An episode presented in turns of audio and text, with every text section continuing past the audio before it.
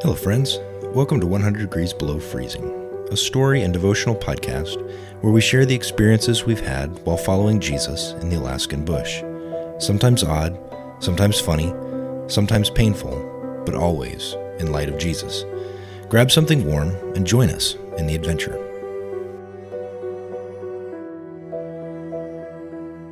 Episode 10 The 100 Year Floodplain. There's several podcasts that I subscribe to, but the ones that I tend to listen to the most are the ones that keep their episodes to 10 minutes or under. I've tried to model this with my own podcast, but the story I'm about to tell you will just simply not fit into those kind of parameters. It's worth telling, anyways, so let's see what we can do with the time you've got. May 26, 2013 broke the dawn like any other glorious day on the Yukon River. It was warm, in the upper 70s to lower 80s, and this was a great relief because it had been an exceptionally cold winter, and winter had just refused to give up its icy grip. In fact, it had snowed only two weeks prior. It was a Sunday, and the first thing we heard from folks trickling into church that morning was that the river ice had broken. The Yukon freezes all the way across every year, and this year the ice had reached depths more than five feet in thickness. It's kind of counterintuitive, but the river ice does not break from the mouth of the river out, but actually starts from the headwaters in Canada and breaks up as it goes downstream. This truly is one of the natural wonders that we get to watch every year. Imagine floating patties of ice the size of your front yard being flipped end over end, crushing against one another, and being slammed into the riverbank and causing the ground to shake. It's truly an awesome sight. And so it creates a little bit of a community gathering down at the local seawall. Everyone stops by to look and be in awe. Some bring their folding chairs and hang out to visit as the raw power of this seasonal event powers by beside them. This year would show us just how powerful the river truly was. People first started to feel a sense of uneasiness when they began to talk about how the ice churning past was more at ground level than in previous years. Usually you would look down the river bank at this marvel, but there was no looking down, it was simply looking out. Village elders who were brought by began to say that this didn't look right or good. And a few places below the average height of town began to fill with water. Now, some flooding on the Yukon is fairly normal. Minor flooding happens about every 10 years. So people began to do normal precautions, moving vehicles and boats to higher roads, that kind of thing. I happened to have committed that day to help a friend move. He lived in the part of town called Old Town and was moving to, well, you guessed it, Newtown. Uh, where he lives was very exposed to the river, and it wasn't so much the water that concerned people in Old Town, but the river ice. You see, it doesn't take a lot of water to move an eight ton block of ice. So we quickly moved as much as we could in as short a time as possible. All the while, I'm getting calls from my wife saying that there is water pooling in the field behind the house. Now, this dry field, which is locally called a grass lake, is dry all summer. But we had heard in years past that the minor flooding Galena sometimes sees would have water pool in the back. My boys had decided that this was a great chance to take out an inflatable raft and paddle around a bit. Ah, boys' life. At this point, that was the picture of what the flood event was to us. Just a bit of different distraction, nothing ominous at all. By the time I finished helping my friend move, my wife was ready for me to come home and help move up some of the things we had left down in the grass lake. It was around that time in the evening that I got a call from my brother saying that he had just tried to drive out of his road and was unable to because water was coming over the road. As the evening progressed, the dry grass lake went from having a couple of feet of water to having nearly eight feet of water. And by midnight, the water behind the house had filled the lower bowl and was about to touch the pilings that support our house. No water had yet moved into our yard, and we had a lot of things stored under the house and shop, so that was a relief.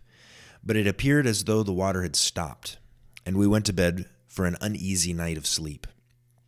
After awaking many times throughout the night to check on the water level conditions, we finally got up and began our day. May 27th, a Monday. The water level had not changed overnight. And to that, we were really thankful. I talked to several friends and neighbors who were out and about and heard that an ice dam had formed about 20 miles downriver at a 90 degree bend in the river called Bishop Rock. It's a site where a Catholic bishop was murdered by his guide about a 100 years ago. As the morning progressed, the water level slowly began to rise and made its way partially under my house. I moved things out of the way, but was confident that it had reached a height that it could not move significantly past. The parsonage I live in was built three feet over the hundred year floodplain. And the water did reach a point again where it stopped and then started to recede. I heard from others that the ice jam had broken and that the water was moving downstream. Man, what a relief. Shell and I loaded up the kids and did what everybody else was doing. We drove around and looked at all the places the water had backed into. The floodplain lake, called Lake Alexander, was most impressive because it had become a river and was churning under a culverted bridge uh, on one of the two roads that connected Old Town and New Town. We went to the airport to pick up some UPS packages there, and it was there that we heard that the ice jam had not broken and that the water had again started to rise. We went home to find exactly that. Shell went inside with our three kids and kept them occupied while I donned my chest waders and began to wrestle with the items in my yard that needed to be moved to higher ground. But unlike the previous day, the water did not gradually rise, it rapidly rose. In fact, it rose three feet in 30 minutes. That's when they started to blast the siren. The city's tornado siren was primarily used for the fire department to inform of a fire that needed to be responded to. Now, this created confusion because we didn't know if it was a flood related siren or if it was, in fact, a fire related siren. I later found out that the siren broke and couldn't be turned off until the power went off about 45 minutes later. We were told by people driving by the roads connecting Old Town and New Town had been washed out. The bridge we had driven over not long before had the culvert fold up and push through the road. We were trapped on this side of town that didn't have the airport. When we made the decision to leave the house, the water level in the driveway had reached above my waist. I pulled a canoe onto the porch landing of our entry and loaded Shell and the kids into it so that I could move them up to the road where our vehicle had been moved to get them over to the school. As they went down the road, water began quickly to cut off both ends of our road. I made two trips back to the house. The last one was on my three wheeler and I had to get off and wade across, letting the balloon tires float the rig to the other side. We retrieved our dogs, some water, and military style meals that I use for hunting, and moved up to the school. Talking with the elders at the school, they were visibly shaken and said that they had never seen any flooding like this before. Well, so much for the 100 year flood plain. We were trapped at the school.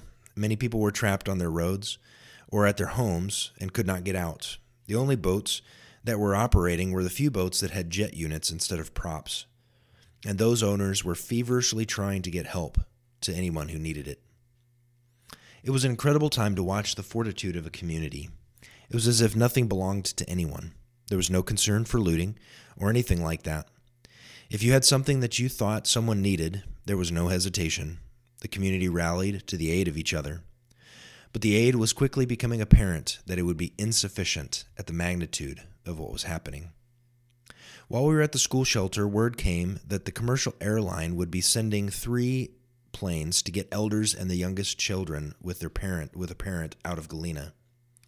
Jet boats would have to navigate the flooded roads and ATV paths filled with ice that now floated in town. Since our daughter was three at the time, we decided to have Shell go with the kids and get them to safety. It would free me to be able to serve others in a less distracted way and would get them to safety. We prayed, said goodbye, and they headed to safety while I began to help others move things to higher ground. It was about three hours after they had left me that I got a call from Shell that stopped me in my tracks. There's no planes coming, she said. What do you mean there's no planes coming?